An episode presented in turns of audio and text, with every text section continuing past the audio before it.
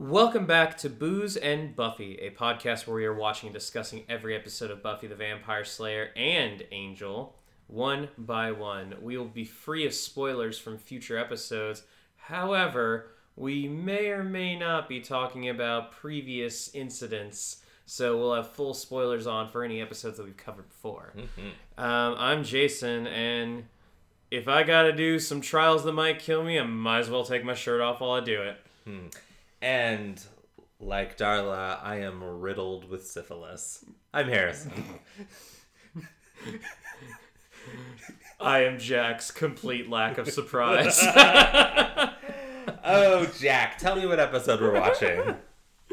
uh, we are watching Angel Season 2, Episode 9 of The Trial. This is the one where Darla finds out that she's once again dying from syphilis, and Angel is desperate to find the any possible way to stop her from dying. And then some crazy shit happens at the end. We were just talking about uh we were just talking about the movie Parasite like literally right before we started recording and I wouldn't I'm not going to lie. This the twist at the end of this is a little akin to that cuz you don't see it coming at all. Yeah, no, it makes perfect sense. Uh, the one in uh, this episode, not that the one in Parasite doesn't make sense, but it's like It's just like what? yeah.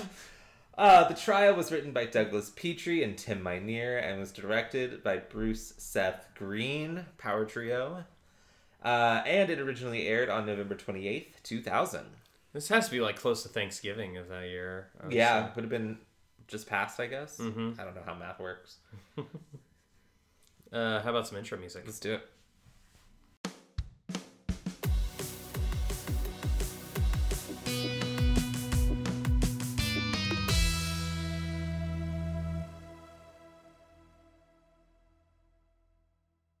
Thanksgiving in the year 2000 was on November 23rd.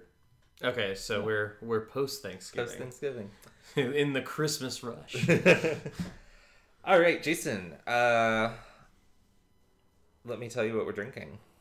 Go for it. Okay, this is what did he, what did he say it was? Corpse Corpse Revival. Corpse Revival. Corpse Revival. Um, is gin lillet. I got corrected uh, when I said it wrong. Uh, um, triple sec uh, and lemon juice mixed together in a glass that has been uh, the interior of the glass has been uh, coated in a little bit of absinthe.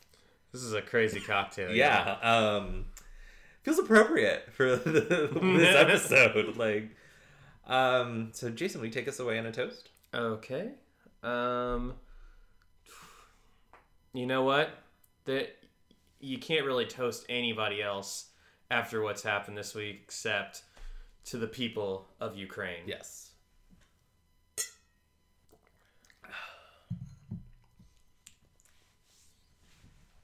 Interesting. Yeah. Yeah, John made these the other night. And they're um Yeah, it's very it was I definitely like was like okay, like I take took a few sips before I was like, okay, yeah, this is good. I like this, but By the way, just as a note in relation to that toast, uh, we have not recorded in two weeks uh, because um, I had a very busy week. the the week that our previous episode released. A lot of I'm throwing a lot of times out here. If you're watching Yeah. this a year after it released, it doesn't really matter. But uh, yes, there's a reason that we haven't commented on too much on Russia and Ukraine because yeah. we all that happened after we'd already recorded our previous episodes. Yeah, yeah. The last time we recorded, all of that was like a scary thing that We're- might we're- happen. Yeah, I believe I even said, uh, "Oh, um, are you?" Uh, you said, "Oh, yeah, I'm super worried about stuff," and I said, "Oh, you mean like Ukraine, Russia?" And uh, but yeah, n- none of what has happened over the past couple weeks had had happened yet. Yeah. So, So, whew. and it's been a lot. The world Yeah. Mm-hmm. has been a fucking lot. Uh, I, I think I told you this on Saturday when we watched uh, we watched the Lost series finale together and cried a bunch and ate pancakes. Um, but I had I had there was one day I just had to take a half day because I was just like so world exhausted. Um, and I recognize that there's a privilege that I had to be able to do that that not a lot of people have. Um, uh, but take care of yourself in whatever ways you do have available to you, friends, because it's not getting eas any easier out of there. Mm-hmm. So, um, but let's talk fun stuff. Um, we got we got a couple emails, uh, Jason. Emails. Yeah, uh, they're both from a listener named Meryl. Um, it's not Meryl Streep. Oh my god.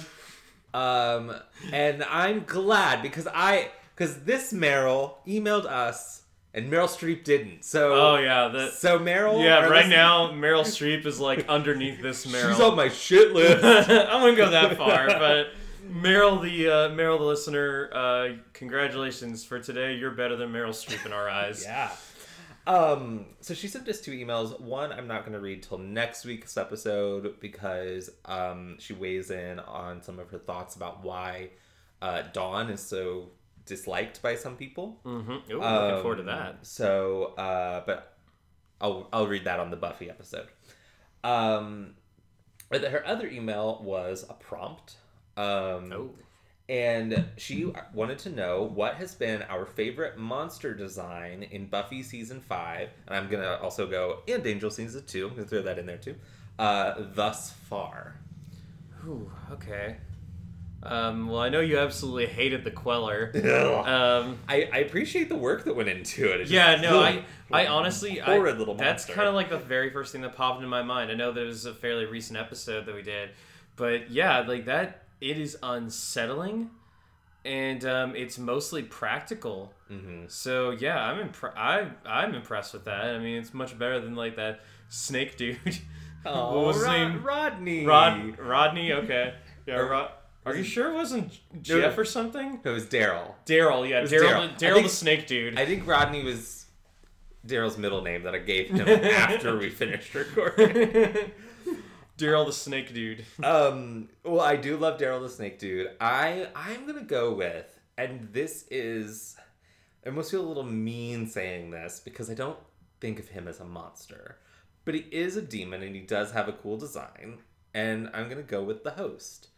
Yeah, Um, that's a that's a good pick. I mean, it it's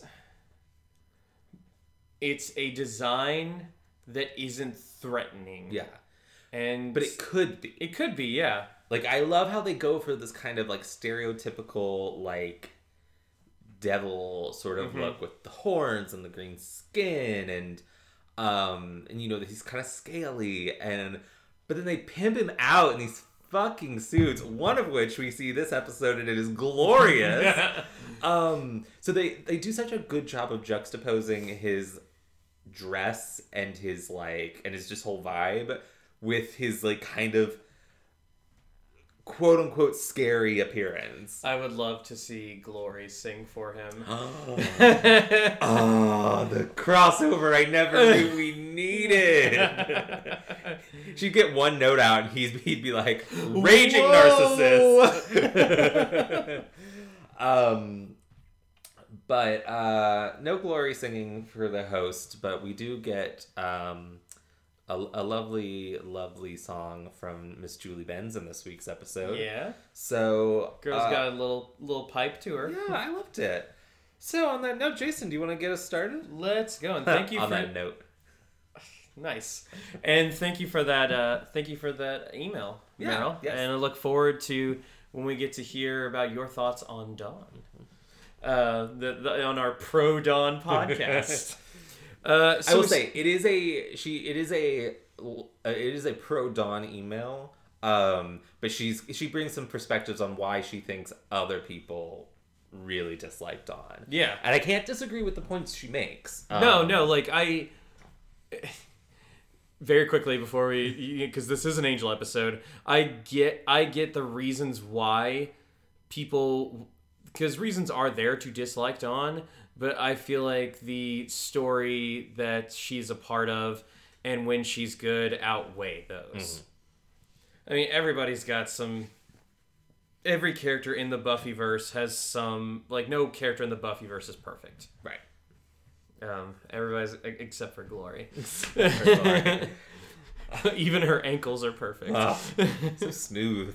Uh, so we start off as a lot of episodes have been starting off lately in Angel season two, and that is Cordelia and Wesley are worried about Angel's obsession with Darla.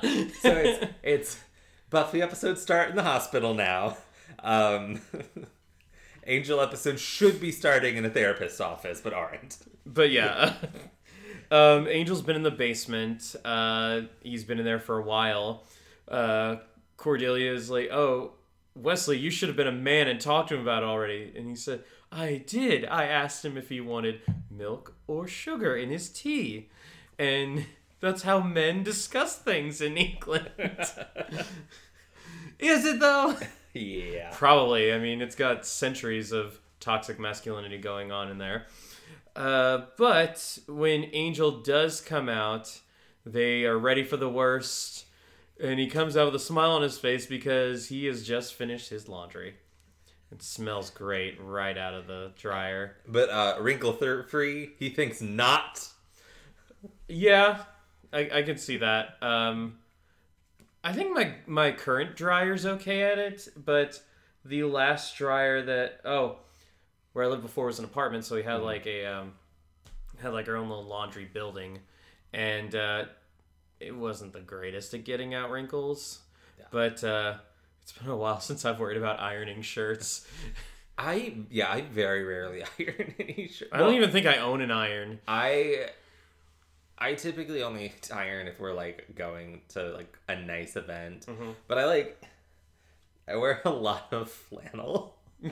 so like it doesn't like cuz I'm a lesbian. Yeah. Um, uh, actually, I just buy wear a lot of flannel because most of the shirts I own are just shirts my mom buys me for Christmas, and it's all flannel. So maybe my mom's a lesbian.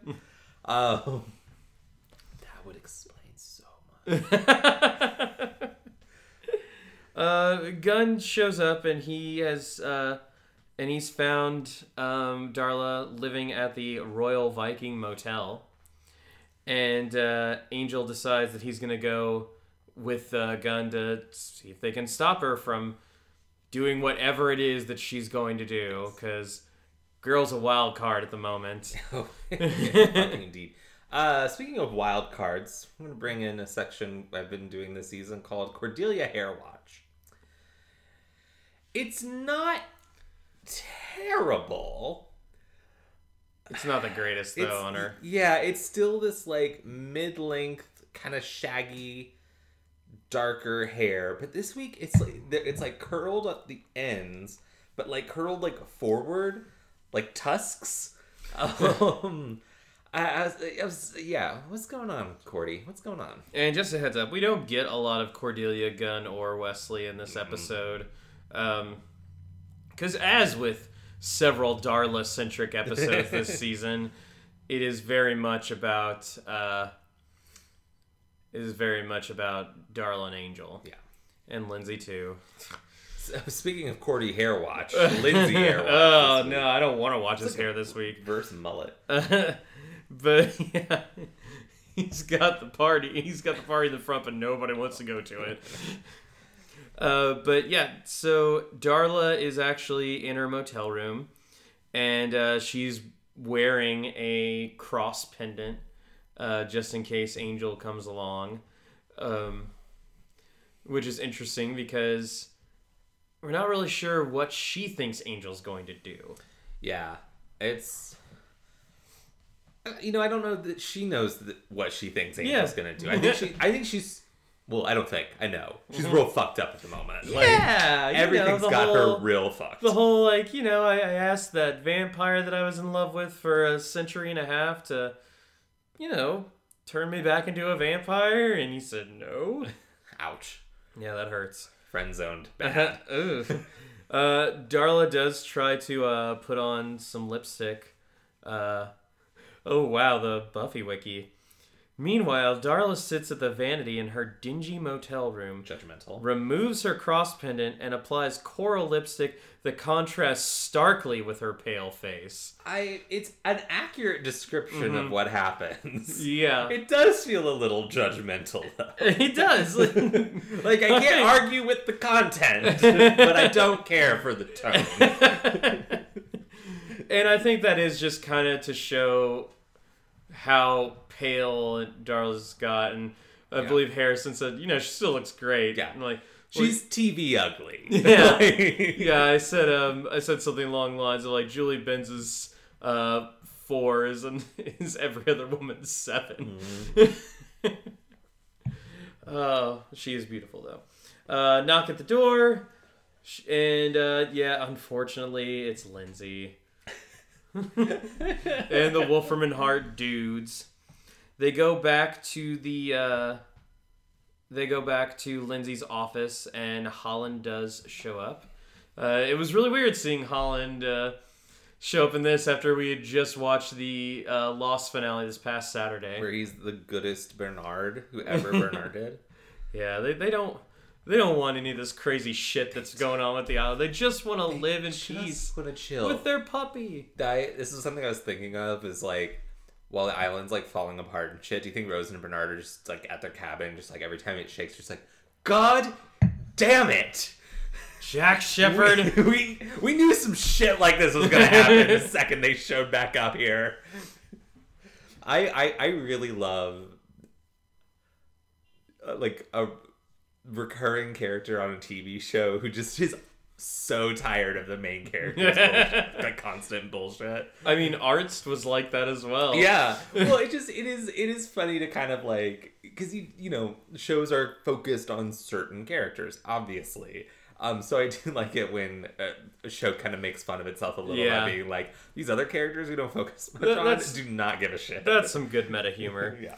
Uh, but yeah, so uh, Darla asked Darla asked Lindsay like, "Oh, did you know about this?" And um, oh, excuse me, I got ahead of myself. it was like, It's like, what do you know about? Um, uh, yeah, so she's wondering why she's there. She assumes that uh, Holland and Lindsay want to use her to get to Angel once again. She's like, he doesn't want anything to do with me. He's not turning me into a vampire. There's nothing, nothing to it. It's like, well, you know, we're kind of done with you, but just a heads up, you might be dying from syphilis. Yeah. There is a great um, moment that is important here and comes back later where uh, Holland tells Darla, You're not a prisoner here. You're not our prisoner. Um, which gets echoed by uh, Angel later on in the episode. And then, and then by Cordelia. Yeah. Um, Um, and she then she asked Lindsay, did did uh did you know about this? Because apparently, um, Darla was fairly confused when she first came back from the dead, and uh, Wolfram and Hart did, of course, do their due diligence by figuring out uh, that oh, you know, yeah, she came back a human and alive. But she's kind of got this 400 year old case of syphilis as well Yikes. because it, it listeners if you remember that is what she was dying of before she was visited by our drama queen No.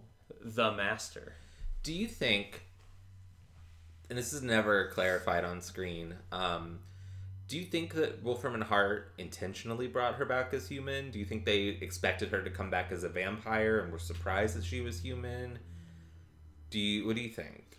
well it seems that uh, and angel does mention near the end of the episode he's not exactly sure what would happen mm-hmm. if uh, if he turned a person to a vampire so Since he has a soul. Yeah. So that could be the ultimate way to fuck with Angel and bring Darla back as a mortal. So then it's up to him to mm-hmm. turn her into a vampire. Yeah, that's true. Yeah, I, I was just, I was, yeah, I was just curious. I was like, it was obviously a twist to us. I was like, was it a mm-hmm. twist? Was it a twist to and Hart too? Were they like, oh, we thought she was gonna be a vampire, but okay, we can make this work. We can make this work. Yeah. Uh, we don't exactly, and they're kind of uh, they're coy about it because we don't hear it on screen at first. They just show her a file, and she's like, "No." Um, Do you know what the scene was missing? what's that? Lila Morgan. Lila Morgan. I like this is a very good episode.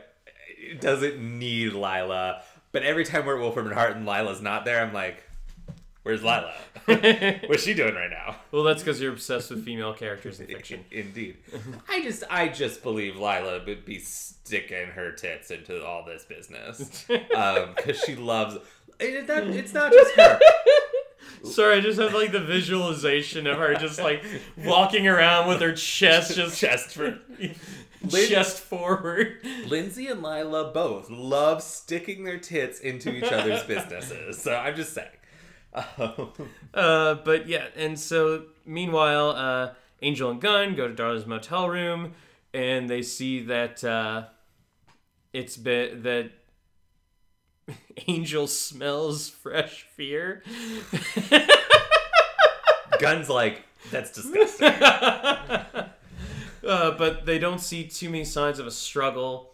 Uh, and Angel's been like kind of brooding outside, but then he does come in as uh, he does come in as a um, like even without invitation. Like Gunn's like, how are you able to do that? So like, well, it's a motel. She doesn't live here, and that's important. Believe it or not. Oh, okay. Ac okay, because I was thank you for saying that because I was annoyed by this moment. I was like, No, the minute I saw the the minute I saw the end of the episode, I'm like, that's right. That's why they made that comment in the first place. I It's Chekhov's smoking vampire rule. right. I was just like, we already know that he, the vampires can go into motel rooms. This is not new. Not like it's like this isn't new information for us. So why is Angel being weird outside the door? But yes, okay. As a, it is important as a reminder for that final scene. I will allow it. I I suspect it could have been a little more artfully um, put in there, but I'll allow it. Yeah, Angel does act like a creep, just kind of looming out the door. Making Gunn do all the work. God damn, Angel. God damn it. Uh, but yeah, how, how about a flashback Flashback. full of full of bad wig and accent? and uh, plunging necklines on Yeah. Miss Darla. No last name, technically not even her real first name. Uh, we are in France in 1765, and Angelus and Darla are on the run uh, from a lynch mob. They hide in a barn, and uh, Angel or Angelus uh, says that uh, he's not entirely sure who this Holtz person is that's uh, that's chasing them, uh, but uh, Darla says, "Well, he's a vampire hunter." Interesting. Wonder, uh, wonder what that's all about. Yeah. uh, but um, of course, uh, Angelus says, "Well, he's good enough to have uh, trapped us in the barn like animals." And Darla's like, "Well, let's be animals then." She's ready to get down in that hay, hot. Yeah. And You Angel's know- like, Angel's like, um, shouldn't we keep watch? And she's like, I can see the window. And you know, I actually found that extremely hot. Uh, That she can keep watch while no, no, fucking? n- well, I Oh. mean that's that's that's Skill. That's a baseline hot, but just the idea. That's baseline. Hot. oh my god, I've corrupted you. But no, like uh, I'm not gonna lie, like a uh, a passionate scene in a barn that that kind of gets the juices going a little bit. I'm but all about that it being except said, for the hay. yeah. Yikes. That being said, um, having an actual roll in the hay, it'd be like a little little dirty. But I mean, I guess you know, That's like the. I'd rather do I'd rather do that. I would rather um do it in a barn than on a beach. Okay, that's fair. That is the sort of sex where you are keeping most of your clothes on. You are only exposing the skin Mm-hmm. that absolutely is necessary for. You don't want you don't want that hay you don't want that hay stabbing into you. No. oh my. Oh god. I, I literally just. Because hay's not too bad. Like on its like edge. It's like the ends that are all. Yeah. Ugh.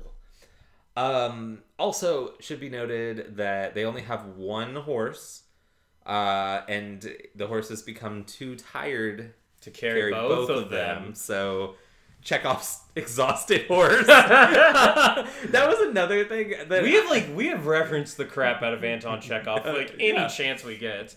I was another thing that I was like, why is this weird detail about the sad, sad, tired horse in here? And then later I was like, oh, okay, that's why. But uh, yeah, so Ooh, excuse me. Um, and Angelus is ready to get down with it too. Of course, like right when he uh, crouches down. Fortunately for him, a flaming, uh, Good timing with the fire truck. like a flaming spear. Or... it's like a. I think it's a. I think it might be a stake. Okay, um, it, it looked like a, Something. a projectile, Some sort of a- projectile. a, large projectile that had fire at the Yeah. end of it. I mean, I guess if it's wood, it's all that really matters. It's Yeah. on fire and it's wood. You know, you got your two things. Yeah, there. this Holtz guy might know what he's doing. Yeah. Uh, but yeah, so they can't. No time for love, Doctor Jones. Uh, and uh, Angelus is like, "All right, let's go down fighting." Darla's like, "Nope." smacks smacks Angelus with a with something with a with some kind of barn implement. Barn implement. yep. I mean, Hops on the horse and says, "Oh, if you make it out of this, we'll meet up in Vienna." yeah. And it's just like, you bitch. You bitch. you absolute bitch. Um, I I think it should be noted because it does tie in thematically with the rest of the episode, and it is why I think this flashlight, this flashback, what the fuck, is here. Um, is that when the barn is on fire, um, Darla freaks out and is like terrified, and she literally says, "I can't die." Not like this. Yeah, Angelus is ready to go down swinging in a blaze of glory, and a blaze of fire. Yeah, But a blaze. but uh, yeah, Darla is not. She she wants. She's uh, oh, what's the word? S- Something preservationist. She's a.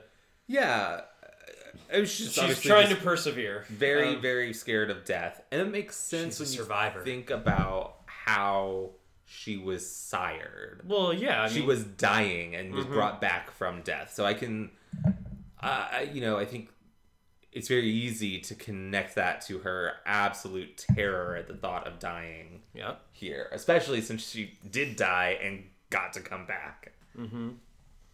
And uh, Angel. Hang on. I feel like they they skipped something. Um, no, I think Oh, this flashback is spread out throughout the episode. Gotcha. It's but in Um, the, in here for some reason they've got it all Um, but that's okay. I mean, Angel Angel does uh, go to Lindsay's apartment and he's like uh, kicks down the door. well, we he's haven't like gotten there yet. that's what's next in the um You skipped the dingy LA dive. Oh, that's why it seemed out of order. My bad. Was- Uh, I'm sorry, guys. Like, I, no, like I was literally looking at that. I'm like, is, you gotta have the bar scene though. How can you not have the bar scene? um, second place to be described as dingy by the Buffy wiki. Yeah, um, Super judgmental this week. I mean, once again, can't disagree with the content. but yes, it is a dive bar, and um, hang on. oh my You know what? We're, we're, we're reading this. In a dingy LA dive, Darla finds an unimaginative dork of a vampire who she dr- who she drags the hapless vamp into the alley out back, but Angel stakes him before he can bite her. Okay, well, let- Poor questionable grammar aside. yeah. But unimaginative dork of a vampire. You know what? Wow. I will say though, can't can't disagree with the content. can't disagree with the tone because fuck Yeah, this fucking yeah, dude. this guy's this guy's about as lame of a vampire as you can get. I love when Darla's like, um, like how long have you been a vampire? She's he's like since '92, and she goes 1992. Um, Yeah, and he's the kind of guy. Well, one, he was wearing a Metallica shirt, and I'm not saying that all fans of Metallica are have the tendency to say like have a tendency to like beef themselves up by saying like, "Oh yeah, I'm totally red," stuff like that. But uh, a lot of Metallica fans do that.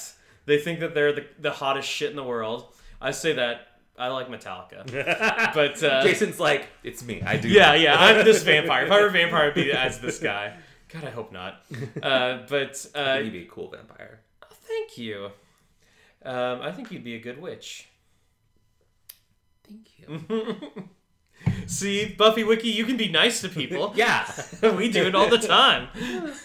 we do it some of the time. but Except uh, for you, fucking Riley. in seasons one through four, Xander.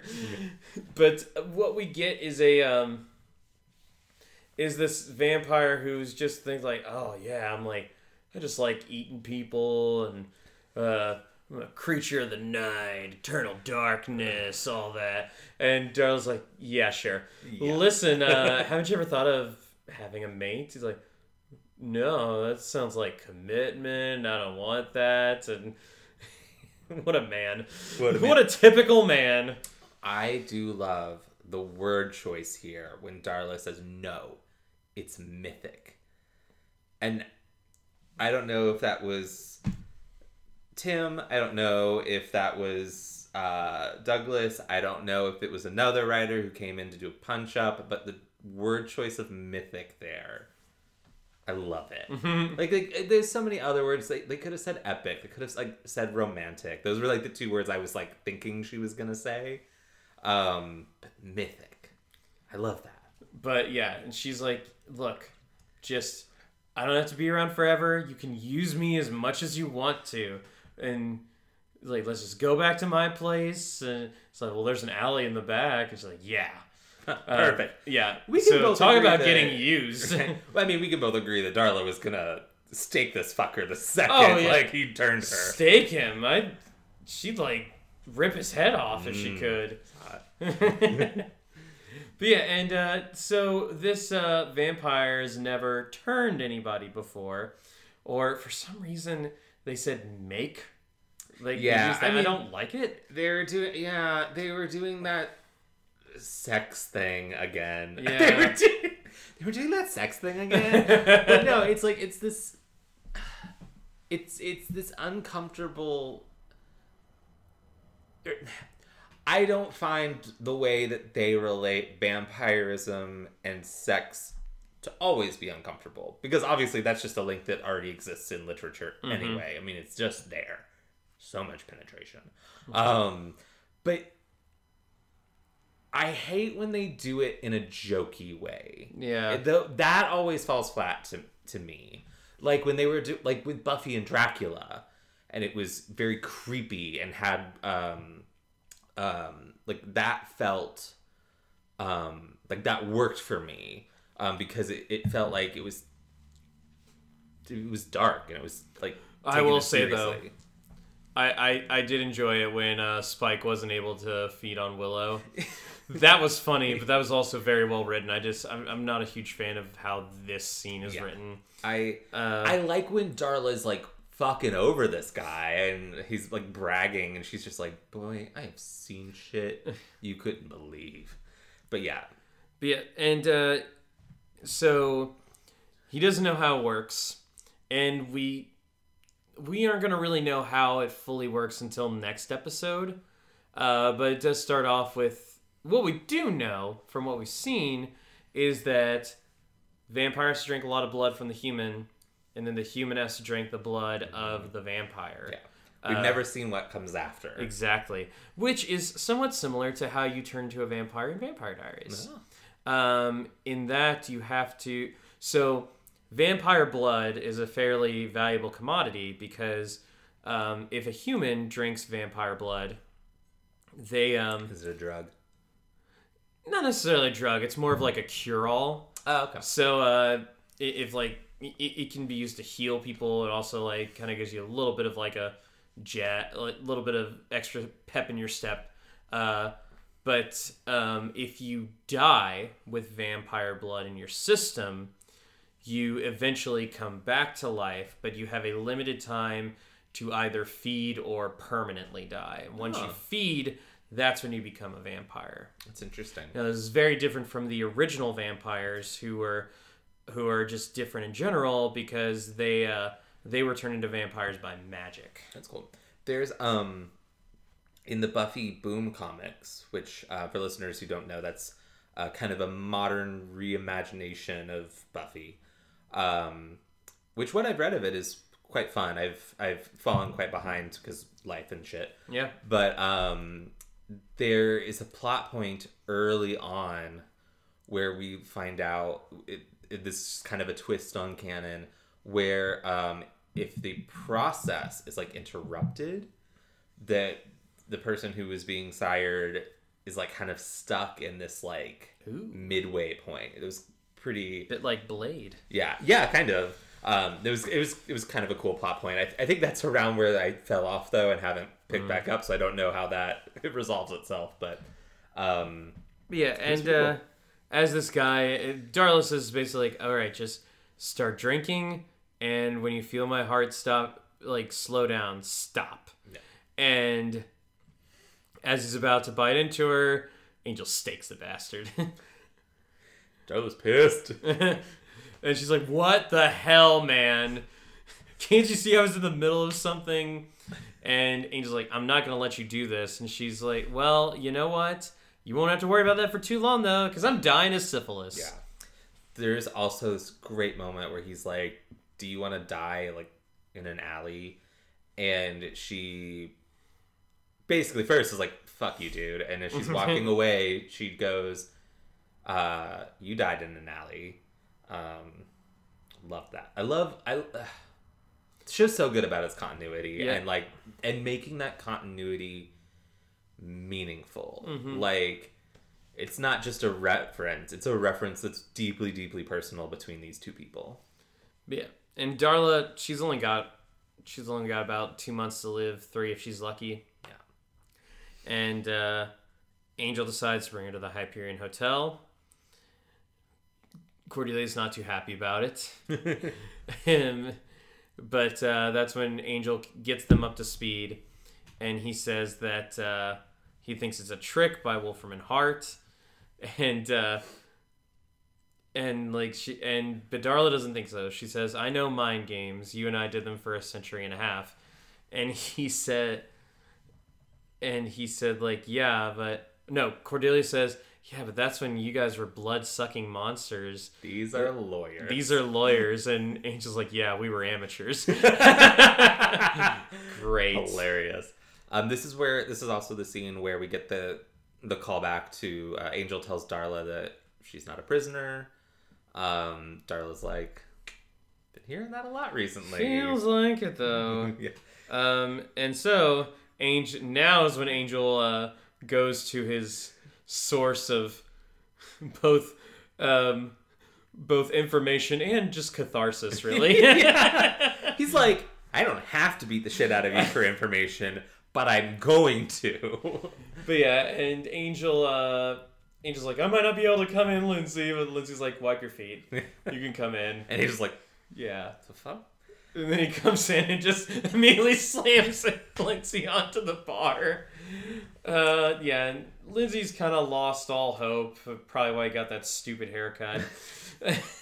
It, just, it doesn't look good. it doesn't. It's yeah. Do you think? Like I know I gave him crap for the his last appearance with like the the really long bangs and the aviators.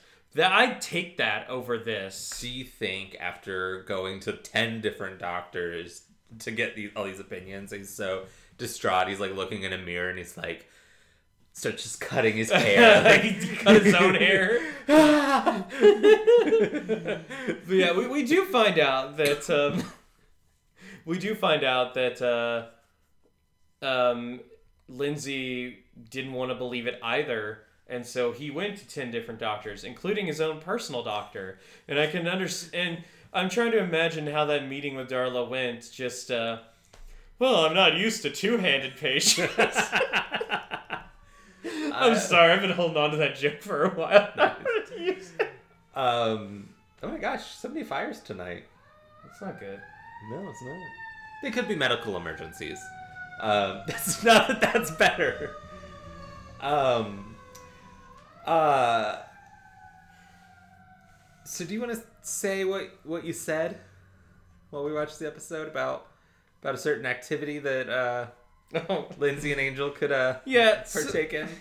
that's gonna lead into what I want to say next. yeah. So, uh, and um, when the realization comes onto Angel of uh, just hey, this this shit might be real. The syphilis is real, and uh, and that's when um, he sees how distraught Lindsay is. Like, did you fall in love with her?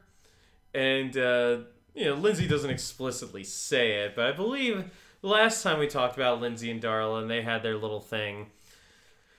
it- I think we kind of landed on the more. I don't think he's necessarily. He might be attracted to Darla. I don't think he's in love with Darla. I think he's more in love with the idea of having something that Angel used to have.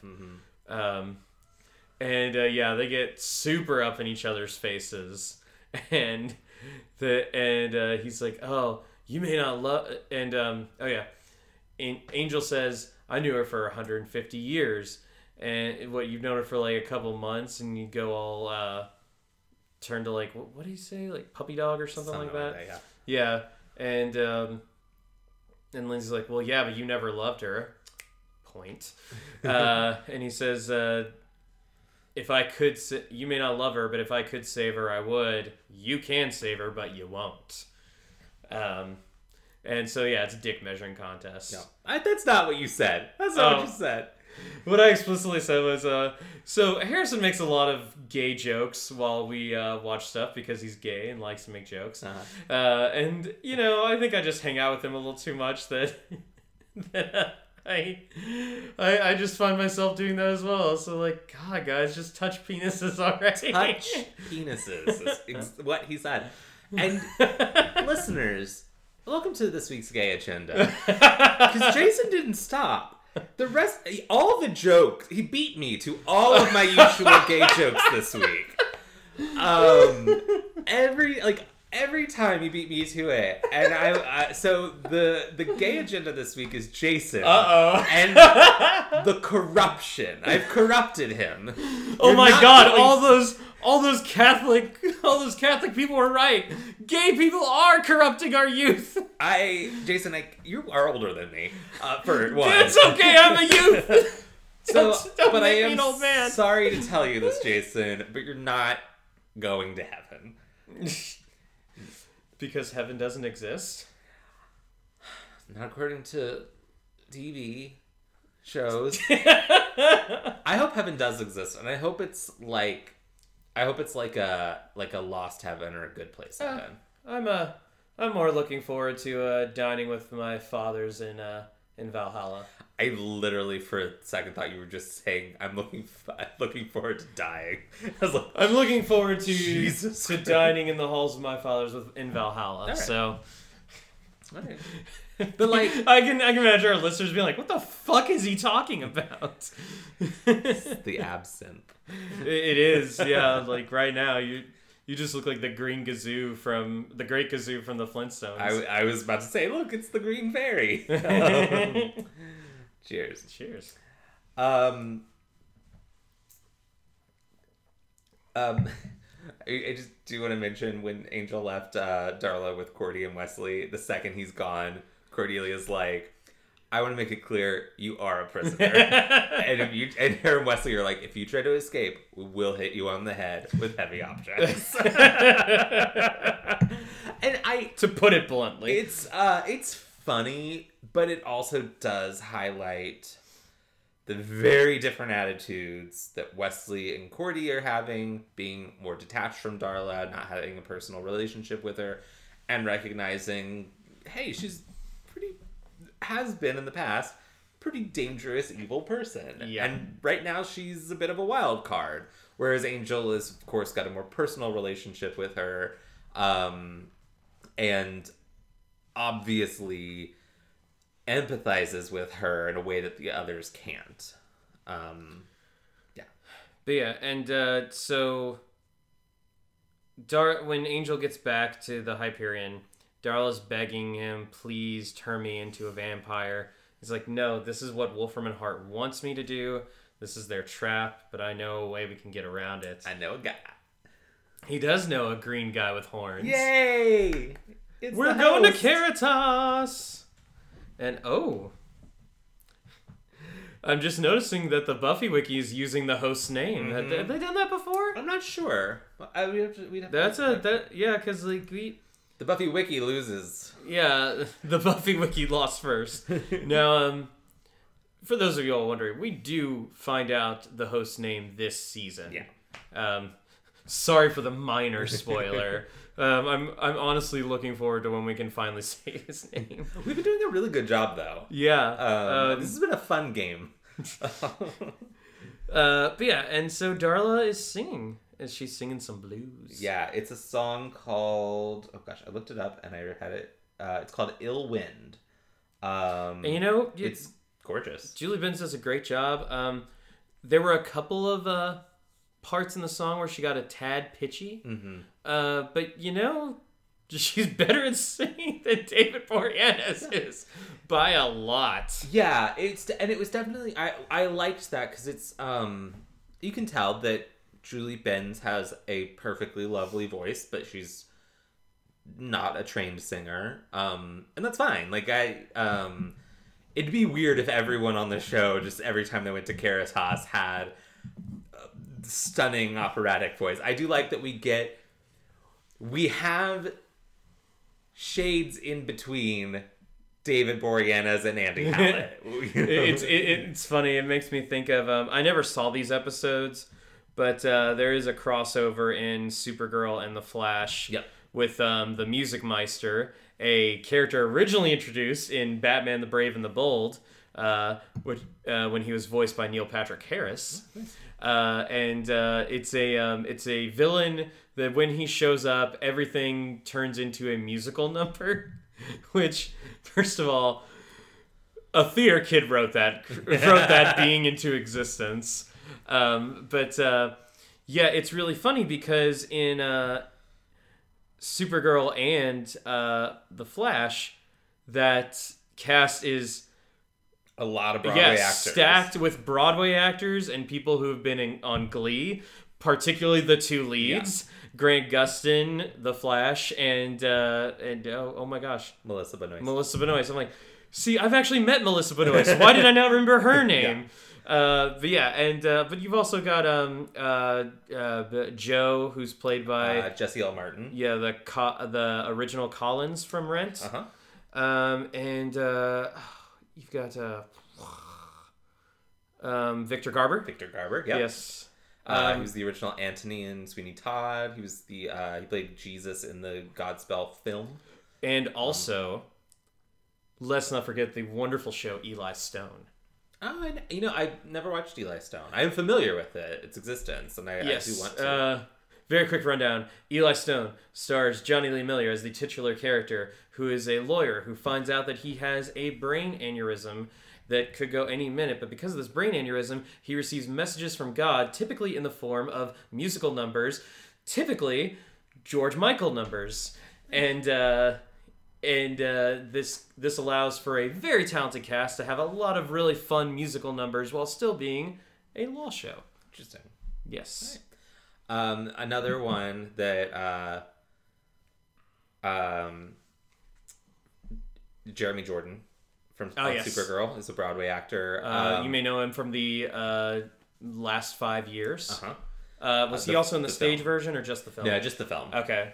Um, in which he starred with Anna Kendrick. Yeah, it's a very good movie. Mm-hmm. Um, uh, Carlos Valdes, who plays Cisco, I, I don't think he's done any Broadway, but he had a great voice in that episode. And um, pulled in from Arrow uh, was John Barrowman. Uh, and it's so funny because And of course, the Music Meister is played by Darren another Criss. Glee alum, Darren Criss. Um, and it was so funny because I was when I watched that episode, John, you know, as John does when I'm watching television, he pops in and out. Um, and he was like, "Wow, there's a lot of Broadway actors in this." and I was like, uh, "Greg Berlanti is gay," because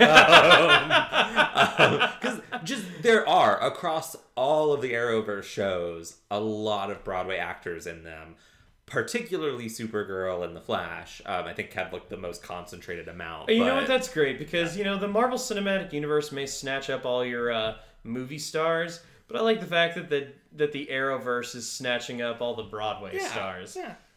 Um, it is hilarious though, like which actors very conspicuously don't have songs. Um, like Iris doesn't have a song. Uh, Caitlin doesn't have a song. Although I, I do love the the first reference to any of the characters in the Arrowverse being able to sing was a great episode because that's when Caitlin got super drunk and wanted to sing karaoke and she sang "Summer Lovin' for or "Summer Nights" from uh, Grease. And she's terrible, but And then Barry starts really singing, good. and she's just like, "Oh my god, you can sing!" That's a fun episode. uh, I I am a big fan of the uh, Caitlin Barry friendship. But Um, this is anyway. not an Arrowverse or Broadway podcast. Julie Benz sounds lovely. Yeah, she does. Um, and uh, yeah, and lo- oh wow, I almost, I almost lost. we were just all about Broadway. My bad. Uh, Nice. the host. So so if we keep it up, um, what I gave you uh I gave you the win Yeah. for for glory because I never said it. It doesn't. It doesn't help that the fucking Buffy wiki has it right there. Yeah. Um, so I'm in the lead. yeah. Um, so the host is looking at both Angel and Darla and says, um, "Oh, I like I like channel surfing. I like reading both of you." And he thinks that uh, Angel's not going to be able to let this. He thinks that Angel just has to let it go. He doesn't think he can save her. And uh, Angel's like, "No, I have to." And he's like, "All right. I mean, it could cost you your lives. I'll do it." So yeah, Angel's desperate. Um, and I like I like that because he doesn't necessarily love Darla. It's not like he would do anything for Buffy because he loves her. He almost feels an obligation to Darla. I also think that Angel feels. I think, there's- I I think it's. I think you're right. I I think he's And- feeling a lot of complicated emotions. And he's also responsible for her. He's responsible for her. I also think he's projecting a lot onto Mhm. her. I think there's a very much a if I can save her soul, I can save my soul. yeah.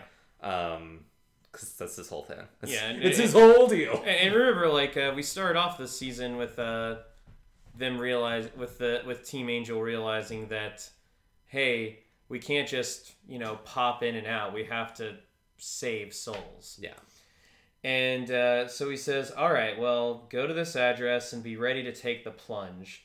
And uh, so this is this takes Angel and Darla to an empty swimming pool, and uh, and Darla's like, "Look, we don't really need to do this," and he says, "No, we we do." If uh, and he gets on a diving board and says, "If uh, this is either gonna work, and I'll come back with a cure, or you're about to see something really funny."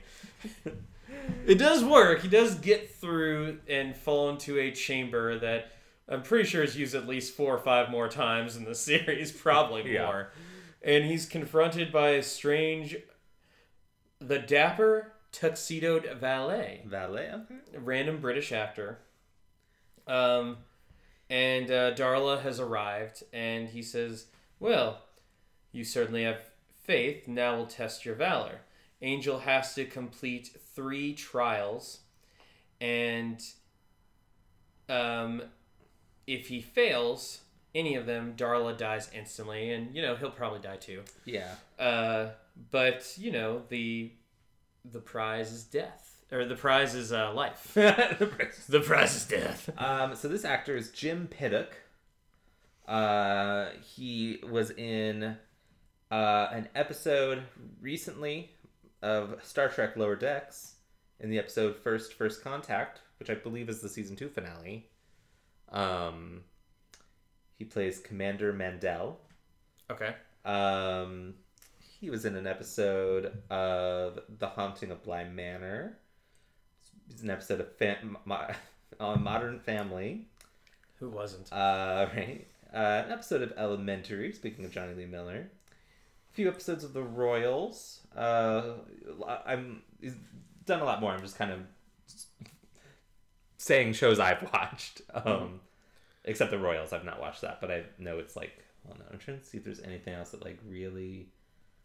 Um, he was the voice of Doctor Sivana on Batman, Batman: The Brave and the Bold. Ah, so Doctor Sivana is actually the It's the Shazam bad yes, guy, right? that is that is Captain Marvel's Shazam's uh, nemesis, if you will, um, recently played by Mark Strong in, I believe it was Mark Strong in the Shazam movie. He is the voice of Alfred Pennyworth in Batman Under the Red Hood. Uh, a lot of voice work. I on here. okay, so yeah, Batman Yeah. Under the Red Hood. That is one of my favorite pieces of Batman media outside of comics because it's one of my favorite comic book stories, and it is adapted absolutely perfectly. Uh, and you get Jensen Ackles as the Red Hood slash Jason Todd, and uh, Neil Patrick Harris as Nightwing. Nice. Um, we need to watch it sometime if you if I haven't already watched it with you. Um, I feel like we watched it on cabin trip one year. I think we did, or it may have been in my aunt and uncle's house. Maybe. Um, either way, So yeah, he's he's Um, he's got a ton of fucking credits on here, and he's I, I like him. He's very um. He, he comes close to me to feeling more like a Buffy character, but uh, it's a nice break from your typical like, oh, you must do this, Yeah. demons. He's charming. He's- yes. Um, uh, he does take Angel's coat, shirt, socks, and shoes because you know unarmed combat, and let's see as much of David Boreanaz's Yeah. chest as we can.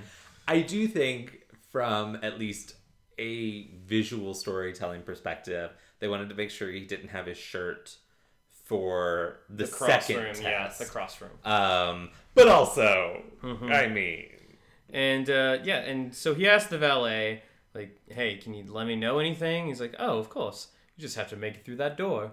And uh, he's like, "Okay, what's the catch?"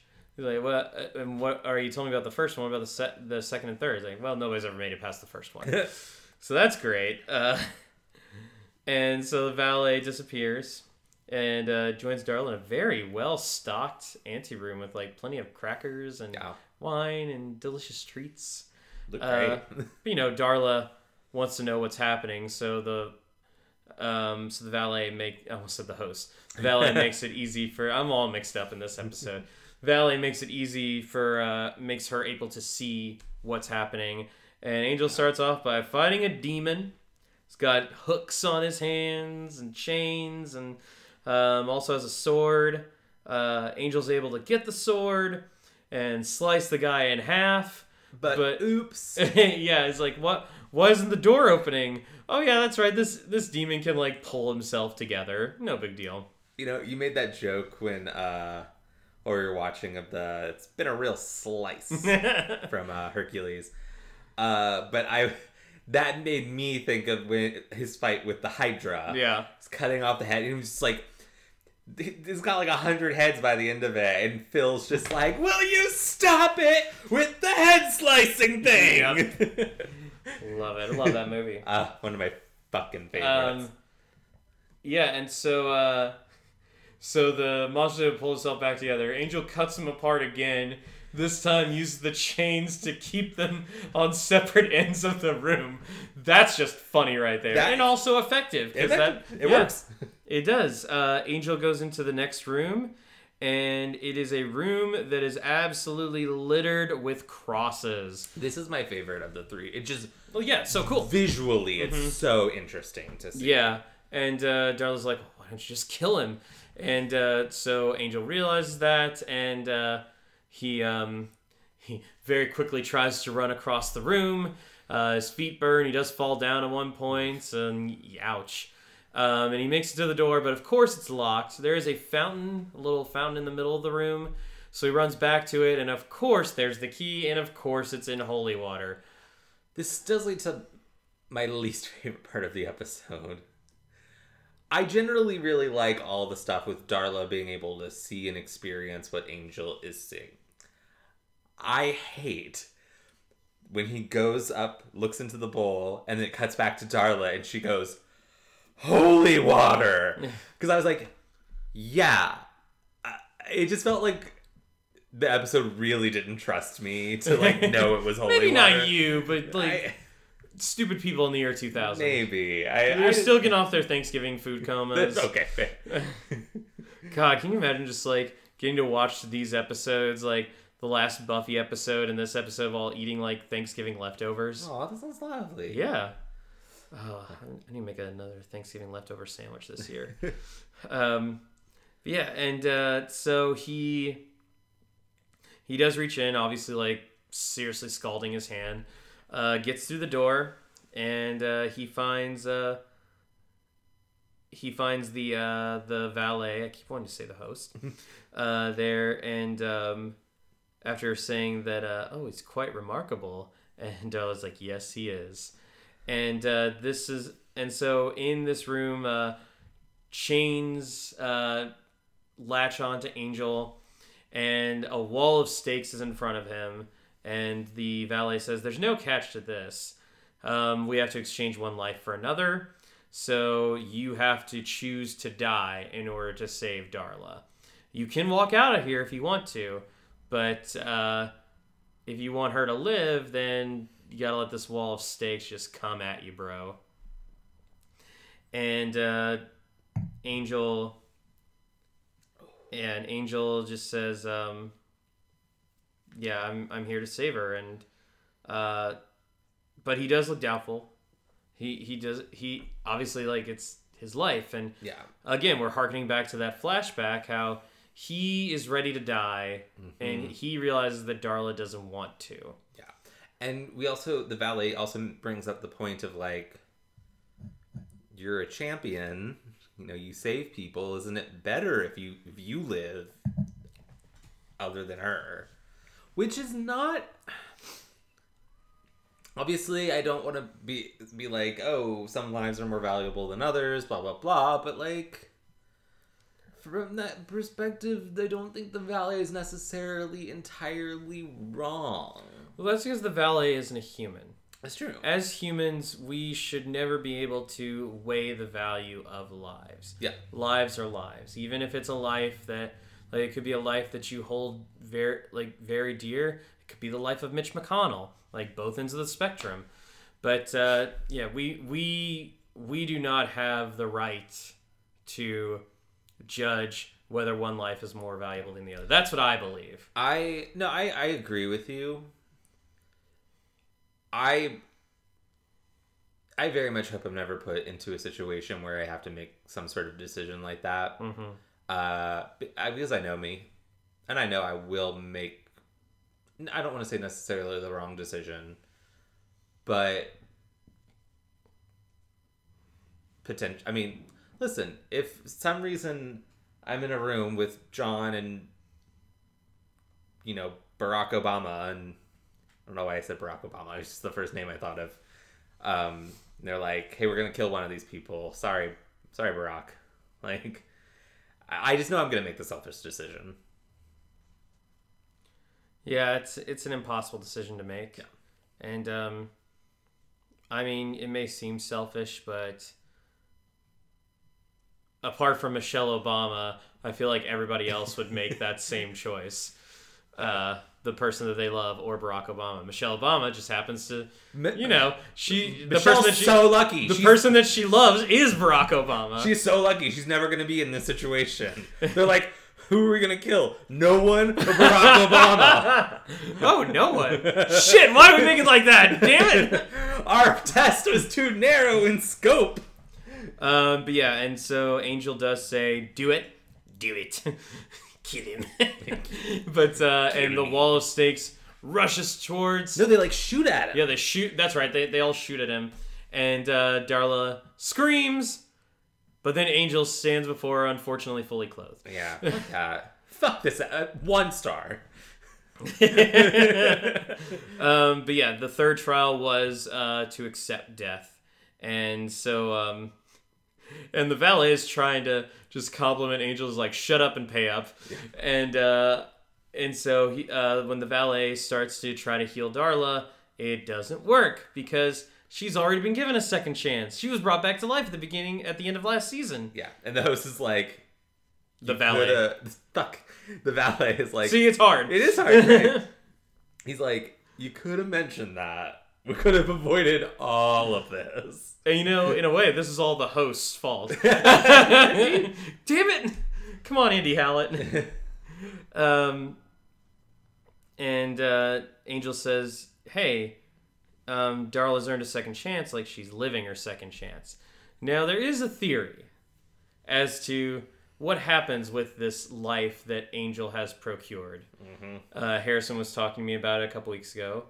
Unfortunately, it covers a little too much uh, spoilery stuff. Yeah. So, you know what? Just put that in the back of your head. I will. Yeah, I would just say there's actually several things in this. Not several things, but there are a couple things in this episode, like minor references that will play out to be larger in the long term. Um, so we're weirdly, I mean, not weirdly because this is a momentous episode for the series. Um, but we will be looking back on this episode even once the arc we're in is through. Um, Yeah, Yeah, and uh, yeah, Angel's like, oh, I went through all that, and she's still gonna die, and he just starts smashing everything. Um, and it's really great because we don't often see Angel lose his composure that much. oh no. Uh, even like, and then there are some unfortunate demon guards that like try to run up and like stop him, and He's just like, no. no, no, no. I would say when I'm trying to think of another time where we've seen Angel really lose his cool like this. Can't think of anything off the top of my Yeah, head. I was like, I'm trying to think of how he how he reacted when Wesley and Cordelia were hospitalized in the season one finale. But even then, I don't think he like lost his cool. It was very much like level-headed. Like I'm I I am going to go fuck up everyone who had a hand in this, but I'm going to be very methodical about it. Um, this is just yeah, just rage. Yeah, so we're back in Darla's motel room, and this scene is about to blow your socks off. Um, Where'd my socks go? yeah, Angel is uh, sitting in chair, moping, as the Buffy wiki puts it, and um, so judgmental this week. and it, it really is, and very spoilery. um, uh, and he says like you know, and this is when he starts debating over whether he could change her or not. And you know, I you know before we get in more into this scene, I did want to say um, when Angel appears after completing the trials. Darla sees him, is super happy to see him, and says, Angel. Earlier in the episode, she had referred to him as Angelus. Yeah. And which kind of is like her main go to when she isn't calling him my boy. Yeah. Um, so this is a huge point. This is a huge point for Darla because Darla, Darla does say like, no, you can't, you can't um, turn me because I I have a soul and I see how much you care for me and I I understand it now. it's very reminiscent actually of um Cordelia in the season 1 finale where she had to experience the suffering of like all the people in her visions Mhm. and it it helped solidify the character development she had been going through.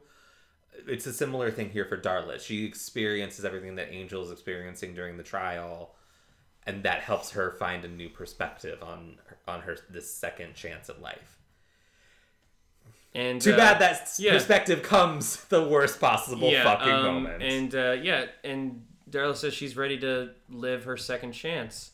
And he's like, second chance to die? And she says, yes, I'm going to die the way I was supposed to die in the first place. And and Angel says that he's going to be with her for the rest of her life. Wouldn't that be a And then great? Wouldn't that, wouldn't that be a great ending to the episode? Just so sweet, bittersweet, but no, God damn. because I mean, this is fucking awesome, but it's also yeah, just so because at that moment, uh, the door is kicked in. a bunch of commandos come in. They taser Angel, um, and uh, two of them hold him down. The other two uh, grab Darla.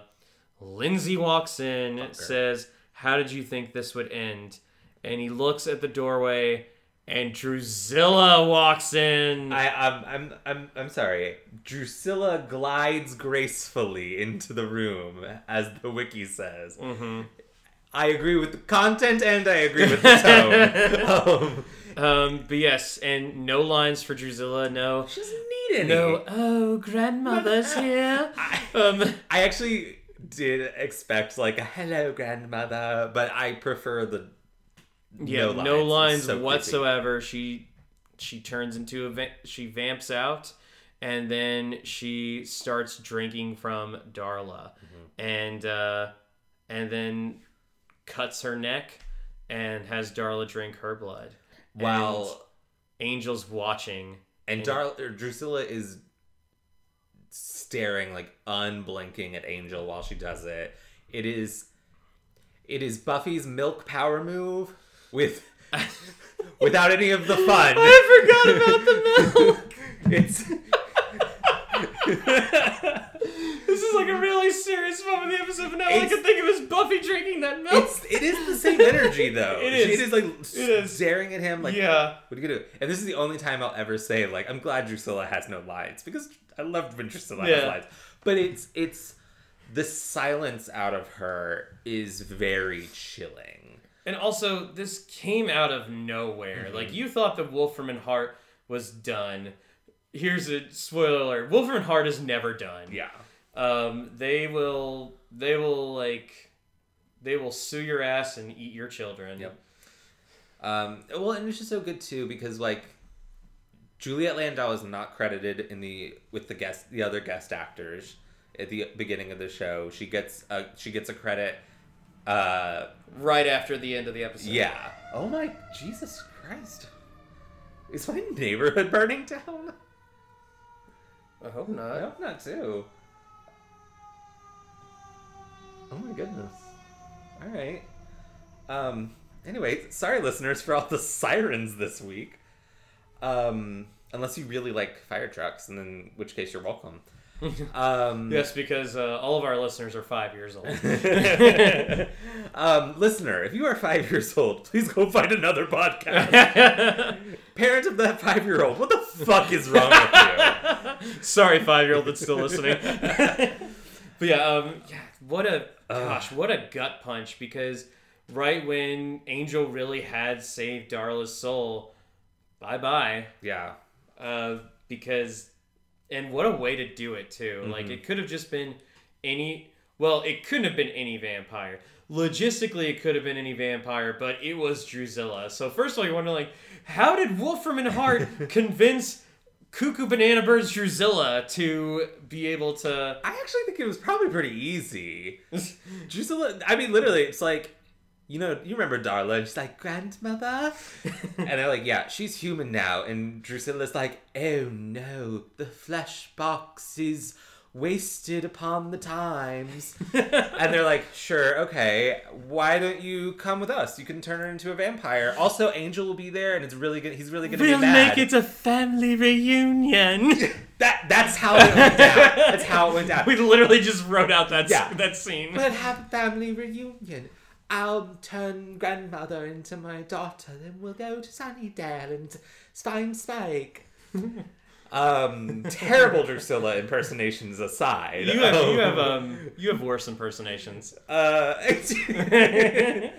but yeah, it is. Um, there, I like. I don't think there's any vampire we could have gotten except somehow the master to to have given us the same emotional reaction. Not even that's Spike. Yeah, like, that's like that's a whole new sort of thing, and uh, Spike wouldn't make sense Spike would make sense because he's in the middle of his own kind of sort of redemption thing on Buffy. Yeah. So Um, so yeah, Spike would make no sense. Like Spike is the only other vampire who is currently alive who we know has significant ties to, to these. Um, and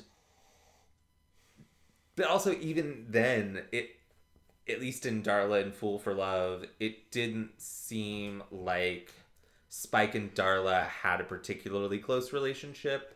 Um, not that I think that Darla and Drew ha- had a in- incredibly close relationship, but definitely closer than Yeah. her and Spike. Um, like she was close to Angel, and then Angel sired Drew, and they were a team for a while. So she had a Mhm. relationship with her, and then Spike came along even later than that. And Yep. was like, okay, well, so this dude's here too. um, so, and yeah, and it's it's also interesting because we we we talked about while we were watching the episode that Darla has spent most of the season wearing red but is wearing black this entire episode. Um, and then Drusilla comes in wearing this red dress. Um, so I thought it was a really cool Yeah. costume sort of. And also, you know, black is kind of the color of death. So color of death. Um, foreshadowing. red is the color of blood. Um, Yeah, and that blood of is- angry men. that is the trial. Um, and damn, what a way to end an episode. Yeah. And you know, overall, pretty good episode too. Yeah, I don't have any major like there like some of the foreshadowing like we talked about I felt was a little clunky, but not bad enough to to like ruin anything for me. I feel like um the uh this episode is kind of like another uh I can't remember the name of the episode, but like the one where uh maybe it was my boy, Dear boy. dear boy.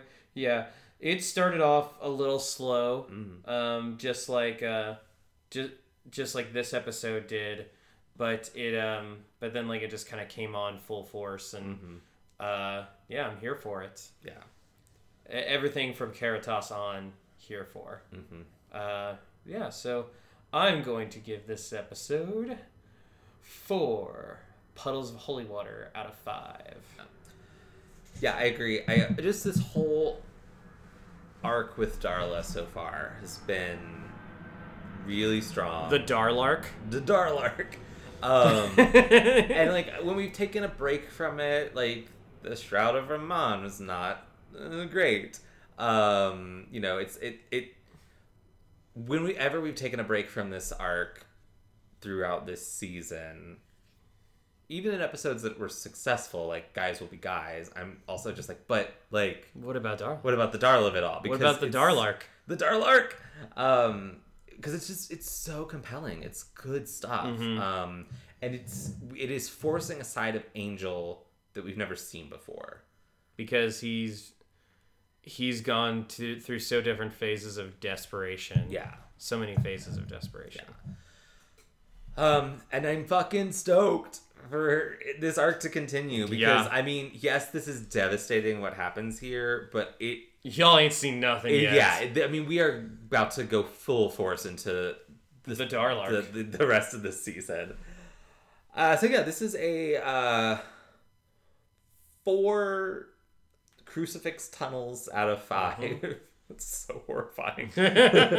um, Not Yeah. if you're not a vampire. uh, yeah, the Darlark. I, think it's a little. I. I, by the way, like the Darlark might be one of my new favorite things. I can tell. Can we, uh, when we when we share these episodes on social media, you got to be like, new episode of the Darlark.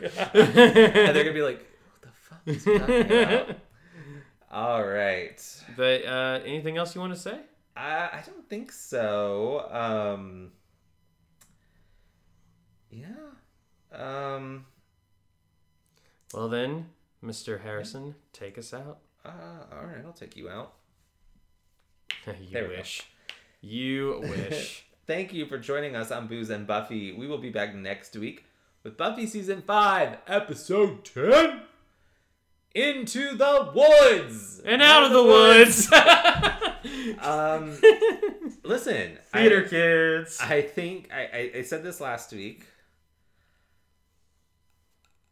I don't.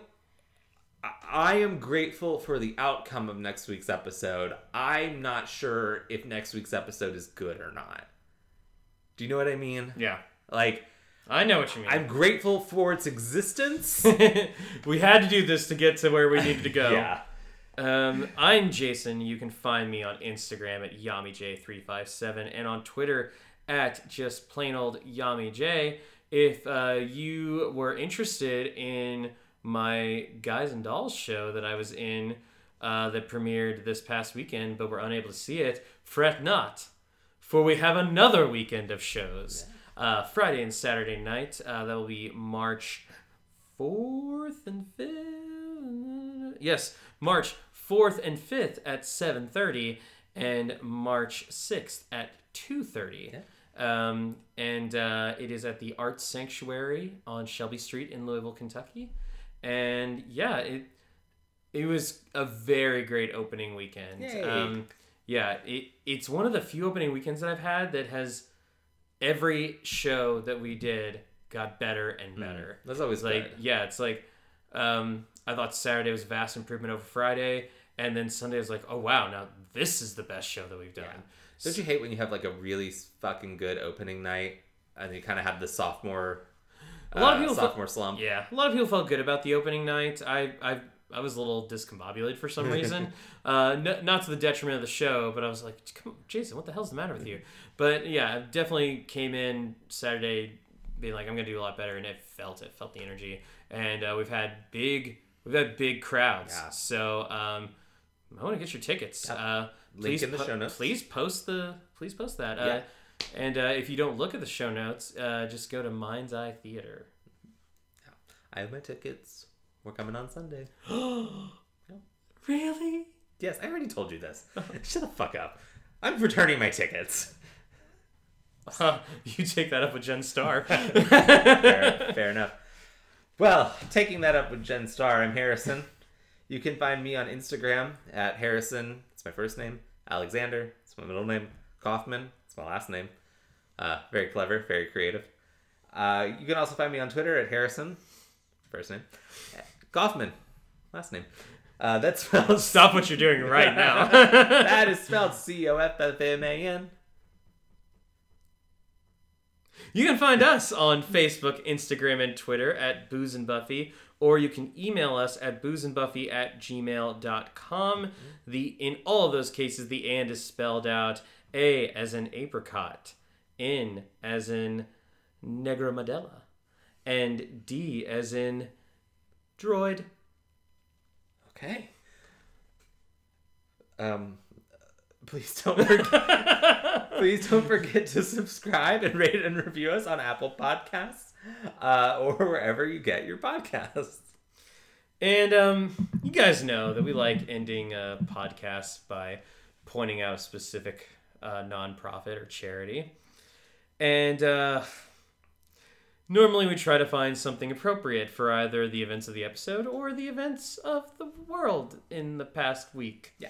Or something random. If, Or something random. nothing. Now, Hey, there have been some events in the world. there have been some events in the world. Uh, yeah, anything from uh, Russia declaring war, pretty much declaring war on Ukraine, um, a a uh, a transgender ban in um, in Texas, where uh, the uh, piece of shit known as Greg Abbott has said that uh, has called uh, conversion or um, not conversion therapies, but like trans any Gender affirming. gender affirming any gender affirming therapies as um, a hate crime towards uh, Or abuse. yeah child abuse Yeah. and that um, has basically did the same thing that he did with abortion and that if you notice anybody doing this to a child then report them and they'll be prosecuted fuck you greg abbott Yeah. you piece of shit and uh, also we have a ban on the word gay in florida Yep. um, Complete with forced outings of children. yeah and uh, oh god damn it what is wrong with this world Yeah.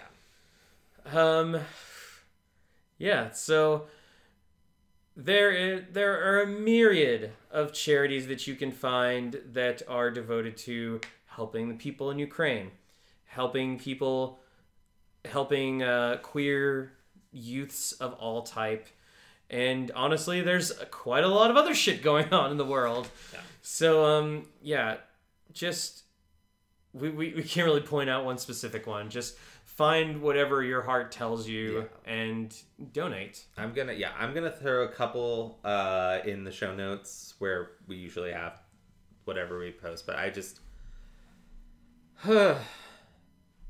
Yeah, it was that world weary thing again where I was like, I can't I can't pick one of these over any of the others. Um they're all I mean Anyway, Yeah. this is a bummer. Uh but but it doesn't have to be. We can we can use our collective voices for good. Um and so yeah. With that go slay And stand with Ukraine. Trans people are people. And Florida, be gay. Be gay, Florida. You're a penis.